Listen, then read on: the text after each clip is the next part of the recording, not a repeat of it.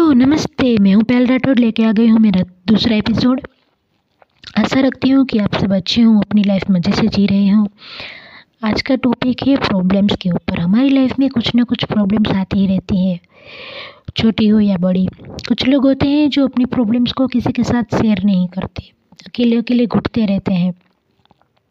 तो आज का एपिसोड खास उन लोगों के लिए है जो अपनी प्रॉब्लम्स को किसी के साथ शेयर नहीं करते। तो पहले तो मैं उनसे कहूँगी टेक इट इजी लिम्का, आहा, and now take a deep breath and calm down. तो पहले तो अपनी प्रॉब्लम्स को किसी के साथ शेयर कीजिए, अपने फैमिली मेम्बर्स के साथ, फ्रेंड्स के साथ। शेयर नहीं कर सकते तो लिखिए अपने प्रॉब्लम को, उसका सॉल्यूशन शायद आपको लिखते लिखते ही मिल जाए, या किसी के साथ बात करते करते ही आपको अपना सॉल्यूशन मिल जाए अपनी प्रॉब्लम का। शेयर करने से क्या होगा?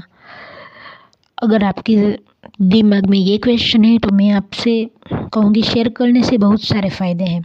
एक तो आपका मन हल्का हो जाएगा और आपको एक हिम्मत भी मिलेगी कि हाँ, मेरे साथ कोई है, मैं अकेला नहीं हूँ।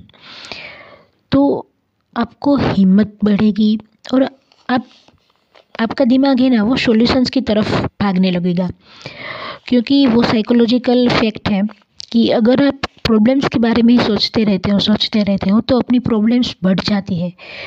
पर अगर आप प्रॉब्लम्स की जगह सॉल्यूशंस के बारे में सोचते हो तो आपका प्रॉब्लम्स अपनी लाइफ में से दूर होता जाएगा, वो अपना पावर खोता जाएगा।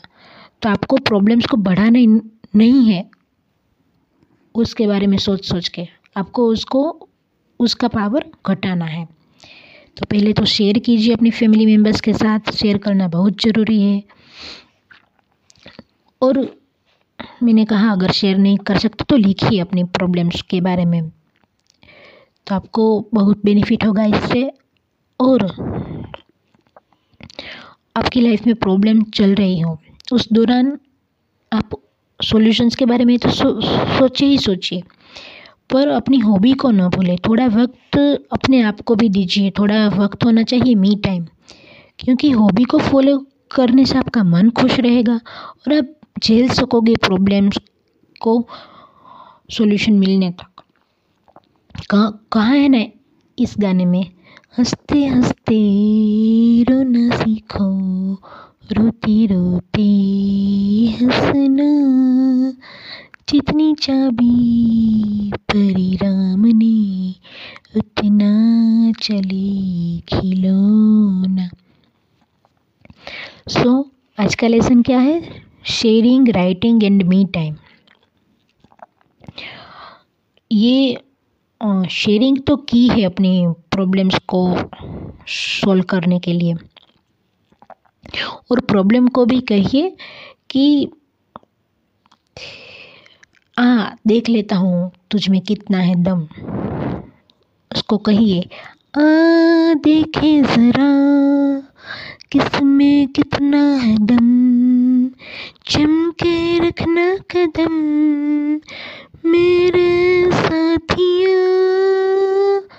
तो प्रॉब्लम को उतना भाव मत दीजिए, उसके सॉल्यूशंस के तरफ अपने कदम बढ़ाइए।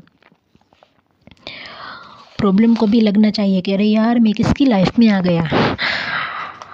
तो खुशी हो या गम, कुछ ना कुछ सीखने को ही मिलता है। सो सीखते रहिए, सुनते रहिए।